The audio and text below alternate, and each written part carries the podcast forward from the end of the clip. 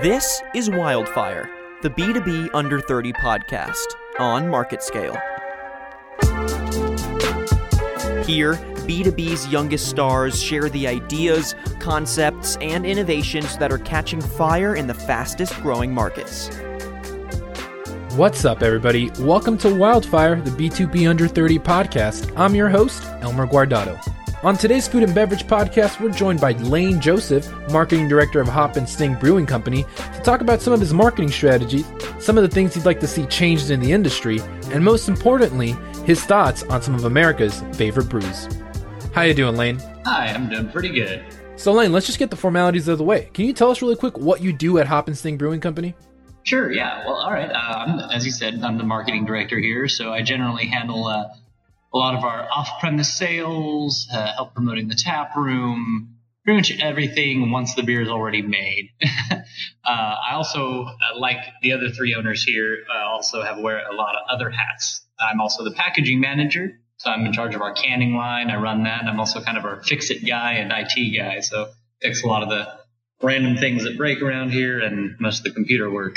Are you one of the younger people working there right now? Um, of the three of us, I am the youngest of the three, but I'm not the youngest in the company. But uh, of the three owners, I'm the youngest. I see. So that's probably why you got stuck as the IT guy, right? Something like that. So, Lane, tell me a little bit about your marketing approach, because obviously marketing is going to vary depending on the industry, but I think you're in a particularly fun industry, right? I would say so. Yeah, I know a lot of other people in marketing who uh, don't have quite as fun of a product to sell. So, what what kind of approach do you try to take with, uh, you know, considering it's such a fun product? Sure, yeah. Like uh, a lot of the uh, the big guys and like the standards for marketing is just kind of like what everyone does, and a lot of breweries just say, "Well, ho, you know, insert brewery XYZ is doing it this way, so we should do it this way." And I'm trying to do things a little differently. I'm trying to focus more on our social media presence, our uh, our marketing of our actual brands themselves. Like we're we're getting a little more crazy with our beer naming and our beer labels, and we're trying to be a little more I don't know fun. I guess is the best way to describe it. We want people to feel like this is a cool place to be, to hang out, to think our, our beer, we're normal people. And one of our big marketing uh, points to make is that we're brewer owned and brewer operated. We're not owned by like a big investment group or a bunch of people who don't know anything about making beer. We're 98% brewer owned, brewer operated. Oh, okay. Wow, that's that's super cool. So, what? Tell me a little bit about Hop thing. What kind of place is it? What what kind of beers do you have on tap? Is it mostly your own stuff? Sure. Uh, everything we, we, we are classified as a production brewery, which I'm sure we'll get into later with the Texas beer laws. But uh, we're a production brewery, which means we can do contract brewing, so other breweries can come in here and brew their beer. You know, we can charge them by the barrel. Uh, but that also means in our tap room we can only serve our beer or beer we make. So we can't like bring in other breweries or other you know wine or anything like that. Uh, but the tap room is like our bread and butter. It you know we we love it. It's I'm actually sitting in there right now doing our interview, um, and it, it's like a standard. I wouldn't say standard, but it's like a it has you know like a, a nice bar motif with uh, you know the bar with the taps, and we have a beer garden outside and two stories on the inside for the actual inside the tap room. But then uh, our distribution is across North Texas. We think as far north as Denton and McKinney, and far east as uh, uh, Forney, and then as far west as about White Settlement. Then we get down to like Arlington and a little bit south of 20. So pretty much the healthy DFW area. We're we're self-distributed, so we have our own driver who takes out our beer and delivers it directly to the uh, um, the accounts. Whereas we are a production brewery, like I said earlier, so that means we can't sell directly to consumers. But if someone wants to buy one of our kegs, they can go to any of the stores that sells our beer, and then they can buy it from us and then sell it to them, kind of thing. Okay, so yeah, we'll get to it later when we talk about laws, but that sounds overly convoluted. but that's really cool. It's it's cool that you guys have like a, a, decent reach. So Lane, I also read that you're technically a founder, right? Tell me about that. How did that start? What did the early days of Hop and Sting look like? In the early days, that was a well, it was John and Brian initially first, and that was just when it was almost a concept, and they started that uh, uh, uh, nearly nearly three years ago. They started the process of you know just kind of uh, testing out some beers and giving them out at events. You know, because when you don't have a TABC license or a TTB, you have to just give it away. You can't charge for it. And so they did a few events like down at Luck at Trinity Groves and a few other places around. Uh, and then at about two years ago or so, I started helping out because um, they were starting to seriously look for a location. I was like, hey guys, I know both beer and real estate. Let me help you. And, you know, Brian and John and I all worked at Grapevine at one point or the other. In fact, uh, Brian was actually my boss at Grapevine until he left uh, a couple years ago. So we all got together and I started helping them with that. And then I got heavily involved about a year and a half ago. Then we started really getting into locations. We had a few false starts up in Denton and then Carrollton. And then uh, we started doing contract brewing at Three Nations in Farmers Branch last October. I think our license officially went through in like August or September. And we brewed there for about three or four months into about January, February of this year. But unfortunately, we were limited on the amount we could actually produce there. And the Three Nations was trying to go to a brew pub model, which means that we could no longer contract brew there. So we had to look for our more forever home. So what you mentioned like a li- licensing process. What's what's that like? Oh, cool. All right. Um, yeah, let's, let's just get into this whole mess, right? Because it seems like not only is, is alcohol in general, you know, a, a, cumbersome business to be in, but you're also doing it in Texas, probably one of the most cumbersome states to do it in, right? The only one that has the distinction between production brewery and brew pub anymore. Wow. Used to there be more, but now Texas is the last one. But I'll get into that in a second. But uh, yeah, so first off, you have to get your uh, TTB, but you can do this concurrently with your TABC permit. So your TTB is your federal. Uh, TTB is like formerly the ATF, um, and that's where you get your federal permit so that you pay your federal taxes and are registered as a brewery. But then you need your TABC permit to actually produce the beer in the state, which is Texas Alcoholic Beverage Commission. Um, once you have both of those, you then have to submit for each brand you want to produce label approval, which is a, another right now I think it's a two to three week process, but all, all in all, just the licensing and permitting, if you do it even with concurrently doing the TTB and TABC, is about a three to four month process. And that's just to get one beer out. After that, you need to submit for new labels on each beer uh, that you produce that you're going to sell off premise. Uh, so you need to get a new label. And for that, you have to have all the designs for both the keg colors and the cans if you plan to can it, or let me rephrase that. You have to have the labels for whatever vehicles you're going to be selling it in, whether it be a keg, a bottle, or can. And then you have to submit samples with their alcohol content, a sample of the beer to be sent into the lab. The lab actually analyzes it pretty dang quick, but it takes about two to three weeks for the label approval to go through. Then you can sell that beer. Okay, so this sounds like a nightmare. it, it, can be a little hectic and a little um, taxing, if you will. so now that you're you're set up, is it what's that process like when you have a new, a new product you're trying to put out? Well, we just submitted nine new label approvals because we're trying to get them out there. They're beers that we're probably not even going to have for a few months, but we wanted to get that started in case there were any issues. Because if there's an issue on the label, they send it back and you sometimes have to completely resubmit that label. So if you had like a typo or say you used the word Belgian without saying Belgian style, you'll have to resubmit that label and sometimes they'll just let you resubmit the changes and it takes a few days or sometimes they'll make you fully resubmit the label altogether and that can take another two to three weeks and if you're like already making the beer you're kind of putting in a bad position. So we're trying to get everything submitted well ahead of time before we have to worry about the actual beer itself. Right. So is a lot of the the the nuance that they're looking at is it specifically the kind of language you're using and how you're using it? Because I imagine there's a lot of regulation the same way it is for you know like whiskey laws and, and wine laws, right? Yeah, it, it's very similar to that, where like they're they're looking. You can't say a specific region or place. You can't use uh, another name of a beer that's already been taken in state. Uh, there's a bunch of different little things that they look for on your label, and you can't have them, or you can, or you have to have them, kind of thing. So it's just a process. Fortunately, we have a good designer who knows usually what needs to be on a label, so that saves us a little bit of problems. Yeah, I'm sure that definitely helps. So what is it? What about the the ABV process? You said you have to send that into a lab are they just basically is that something you guys decide and then they're they're double checking or is that like what they give you is what's going to be on the can yeah we we we pretty much say like here's what we think this beer is going to be and we submit a sample and you know our math is say it's six and a half percent then they test it and it comes back at 6.3 well you can still call it six and a half because there's a 0.3 abv percentage window basically so if you send in a sample for something you're saying is 6.5 and it comes in at 6.3, you're fine. But if you send in a sample for something you're saying is 6.5 and it comes out at 6.1, you'd have to call it either 6.4 or drop down the alcohol. Oh wow. That's so funny that they even have that like little wiggle room of, of 0.3. Well, just because there's minor inconsistencies between batches anyway. Like I, I bet if you took Right. even one of the big boys and, and tested a bunch of different samples, you'd see a variance. Maybe not quite a 0.3, but you'd see some swing. Okay.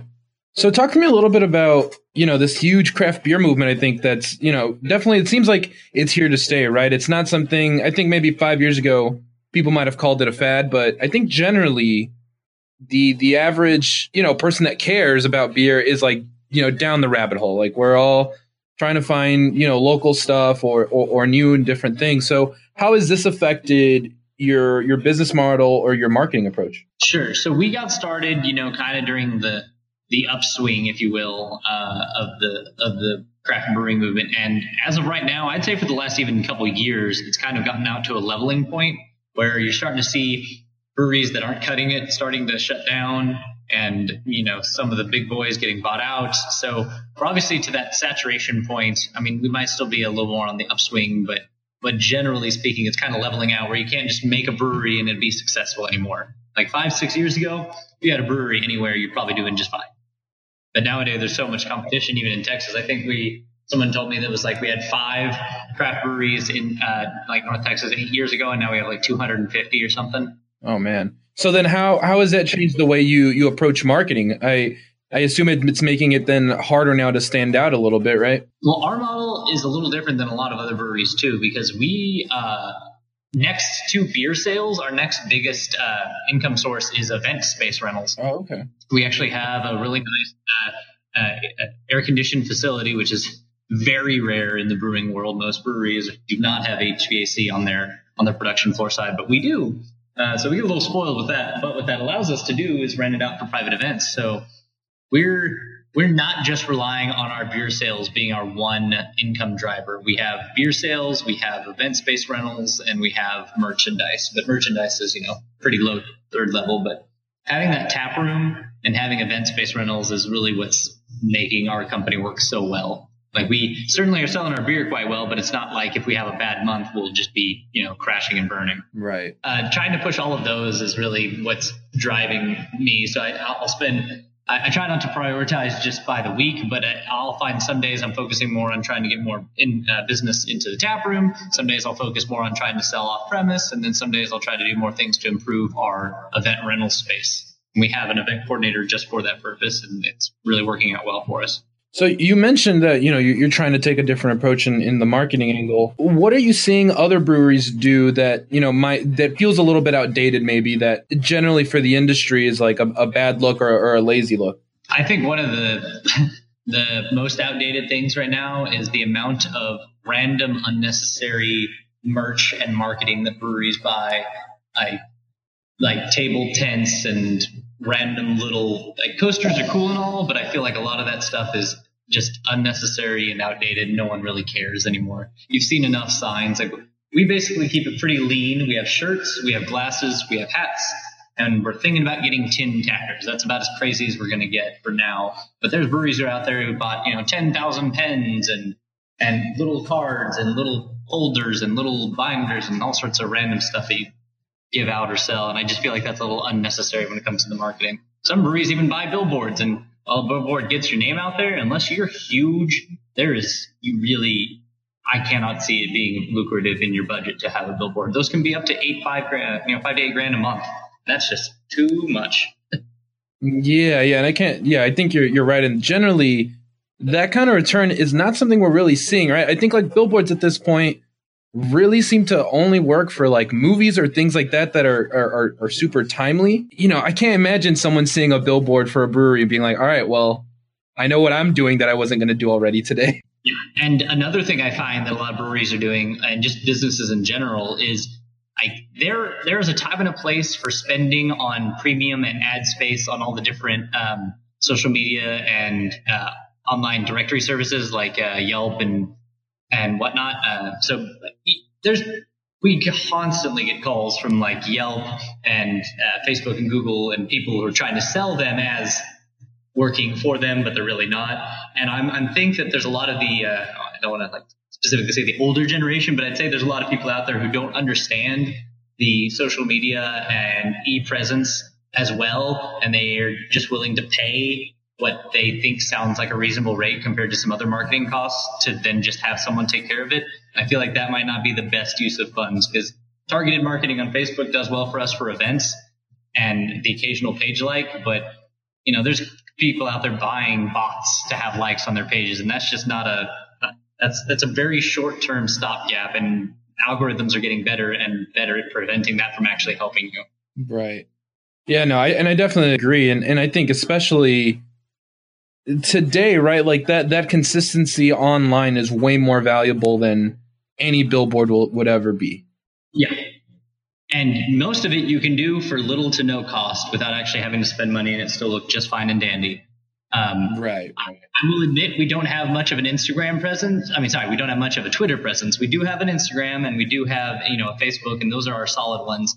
We find that a Twitter for a, for a brewery, while could reach us a few people, is just not a good use of our time. Mm-hmm.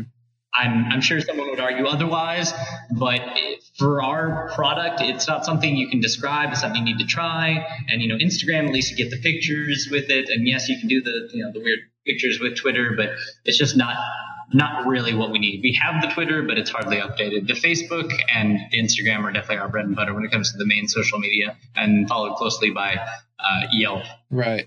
Which I don't necessarily count social media, but I do count that as an important place to be, especially being a place that serves drinks, the number two biggest demographic of uh, of Yelp searches. Yeah, for sure. And I think that I think you're definitely right. Like I think someone could probably make the argument for Twitter, but even when I think about how I use Twitter, all my like quote unquote fun, you know, follows are on Instagram or Facebook. You know, like Twitter, uh, just I end up using it more. I don't want to say business, but like, all right, I, that's where I get my news every morning and and you know follow people I, I I know. So I think there are there are specific social media platforms that work better for specific businesses. And I think why reach for everything if if if you're not even committed to it though. Yeah. And then conversely with that there's the you know the suites that'll post the same thing across all three. I find that to be even worse and kind of redundant because something that's going to look good or feel right on Twitter is not going to look appropriate on Facebook. Oh yeah, 100%. That that's just never a good look. So Lane, let's um I guess reluctantly talk a little bit about some of the issues you're seeing on a legal level when it comes to alcohol and beer in Texas. Tell tell me about that. What what's your what's your main plight with all this? So okay, Texas is the only state that separates production breweries from brew pubs. And they place brew pubs on the retail tier and production breweries on the manufacturing tier. So what that basically means is a the, the difference between the two is a production brewery can make um, a, a, very high number of barrels per year. I mean, I don't even know if there is an upper limit now that I think about it. Uh, they can have contract brewers. They can be distributed out of state, and there's a few other perks to that. But what they cannot do is sell beer to go. So our tap room and our facility cannot sell six packs, crowlers, growlers, or any of that directly to consumers. We have to go through a retailer because we're not a retail tier. Conversely, brew pubs can sell beer to go. However, they have some limitations on that. They can't give out certain beer for free at places. They uh, are on the same tier as a retailer, so they can't give them uh, uh, certain benefits. They can't. Uh, they have a, a, limited production of I want to say it's ten thousand barrels a year, and then uh, they can't distribute out of state and a few other little random things that make them different. So you kind of have to pick do you want to be able to sell your beer to go, or do you want to have the flexibility of contract brewing and larger distribution? We're the only state that does that. And, and do you know what their rationale is for that? It's a very old holdover from uh, Prohibition era to help protect the retailers. Oh, from that thing we don't do anymore? right. Um, so, like back in the day, you know, retailers like uh, whatever, whoever sold alcohol at the time, uh, they were worried that if a brewery or distillery would just, uh, although right now distilleries don't have that law either anymore. It's only breweries at this point. Wineries and distilleries do not have that law in Texas. It's only breweries and only in Texas. But uh, uh, they were worried that like a brewery would just sell their beer directly and put all the local shops out of business. So theoretically, would you need to open a whole other retail space if you wanted to sell beer to go? We could not sell beer to go unless it was a separate company and then as a separate company, we could exclusively sell to them and we'd have to charge the same rate we charge to everyone else. There's literally no way as a production brewery that we can sell beer to go effectively. Yikes. Okay. That uh I can see how that can be frustrating. Yeah, I mean, because people are always like, "Hey, can I buy a keg?" or "Hey, can I buy a six pack?" or "I'd love to take this, you know, a growler of this to my friend," and we're like, "Sorry, no, you have to drink it here. Uh, you can buy it down the street, you know, and if they don't carry what we uh, what you want, I'm sorry, we can't make them buy it." Wow. So is there and do you, do you see any any possibility of this changing in the future there was a big movement uh, a little while back uh, called uh, yeah, sue TABC or it was hashtag sue, sue TABC and it was a uh, a joint uh, lawsuit brought by uh, both deep ellum and uh, grapevine craft brewery at the time and it sat in in you know limbo for several years and then i think it finally went to a summary judgment and was you know dismissed or whatever but it, it technically can be done. It just has to be done legislatively, and that's you know a problem. right. Because the people who are most against it are distributors. Yeah, man, that and distributors have a lot of money. well, I, am sorry. I feel like I should apologize because that sucks. Uh, yeah, I won't get into like the politics of it, but let's just say that the uh, distributors have a lot of money and pay a lot of good money to make sure that production breweries can't sell their beer to go because that would kind of hurt their model. Right. Right. Because right now you have to use a distributor if you're trying to get pretty widespread. I mean, self distribution, what we're doing is fine, but we're also content with our DFW market, and even that's going to become pretty taxing as we keep it uh, spreading. But uh, but you know, if you're a brewery that's trying to serve all of Texas, there's no way you can do that without a distributor, and the distributor knows that. So then they take their thirty percent and sell your beer and then they put it into the retailers. Right, right. Man, well, let's shift gears. I feel like I depressed both of us a little bit there. so I have a list in front of me of that is America's top ten selling beers. Uh-huh. I'm gonna read you the top five, and I just need you to give me a thumbs up or a thumbs down. Ooh, okay. All right, and it's I, I just learned something. Uh, this is an interesting top five, mostly light beers now in America, so that's interesting our number two, our number one and number two most selling beers in the tap room are our two lightest, easiest drinking light beers because, well, A, we are in Grapevine, but then B, a lot of people come in and they're like, hey, what do you have that's like Bud Light? And we say, try one of these. This isn't like Bud Light, but it's our lightest, easiest drinker. Mm. Yeah. Do you, what do you think that is? Do you think it's just, do you think more people are just drinking beer now than, than they used to? And, and that might be why? Well, I think it's, you know, for the longest time, that was the only beer there was. So pretty much anyone over yeah. pretty much anyone over 30 that's the only beer they had to choose from. It was that or the occasional pale ale you know. Nowadays we have bourbon barrel aged stouts and double dry hopped crazy ipas and all sorts of wacky stuff. Wow. All right i'm gonna start at number five. So number five we got coors light. I say thumbs up or thumbs down? Yeah. Um well I mean, I, I got to give it a thumbs down. Of of the big three, I don't much care for it. Yeah, I'm with you there. I'm with you there. Even they're the ones that had that weird marketing, like uh, where their cans could tell you if they were cold or not. Right? That was them, right? Yeah, and the, the mountains get blue when it's cold. Yeah, I think they were also the ones who gave you the the uh, the airport on the top for easy shotgunning. Oh yeah, that was them. Did they or was it Miller Lite who did the tornado bottle that was like had the twists inside it to make it easier to chug too? Oh, I think that was Miller, but okay either way, all terrible. I don't like how there's no way these campaigns pushed units really, right? Like I mean they probably did. Oh man, that makes me that makes me sad. That that makes me lose faith in, in American consumers. We're not going to do that. all right, number four, Corona Extra. Thumbs up. Yeah, I, I agree with that. I even I even I even go for a Corona Light every now and then. I'm I'm a fan. Fun fact about clear bottles with Mexican lagers, by the way. Um, Clear is obviously lets the most light through, followed by green, followed by brown. Even brown lets about 5%. I think green lets 20% through, but clear lets like all of it through. Um, when beer is struck by sunlight, it actually develops a little bit of a skunky flavor. And a lot of people come to expect that from Corona and like some of the other lighter Mexican lagers. And that's why it's usually served with a lime. Oh, wow. That's like a standard thing for them. I mean, that makes so much sense. I always just read the line. I was like, oh, this is a good idea. I like this. Yeah. But it's good to know that there's a reason behind it. yeah, exactly. All right, number three, we talked about them. Miller Lite. You know, thumbs up. If I have to have one of the big three, it's going to be Miller Lite. I agree. I think Miller is definitely. Are they're the ones that have the the champagne of beer, right? That's them. Yeah, that's the uh, Miller High Life. High Life, yeah. God bless them. number two, Michelob Ultra. Ooh, hard pass. No, that's a thumbs down. Thumbs down. Man, I've come I've come around recently because they have a new uh like I don't even know what they call it, but it's like a clear bottle and it's like a, a, a more of a gold color. That one I, I've gone into, but regular Michelob I can't do. It's a little too light. Yeah, it's um. there's kind of a joke in like craft beers that like uh, some places will have like a a uh, tap handle that's their water tap, and they'll have a Michelob Ultra can on it. oh, that's awesome! I love that. And number one, can you guess what number one is? I mean, Bud Light. No, Bud Light went down. This article makes sure to to let us know that Bud Light was number one forever, but it went down to number six. Oh, number one then, huh? Um, give me a second. Samuel Adams? No, I don't even know if Samuel Adams cracks the top ten. Honestly, what is it then? It is Heineken. Heineken. Yeah. Yeah, well, I will give it a thumbs up. I mean, I, I like me some uh, some Dutch beer. Yeah.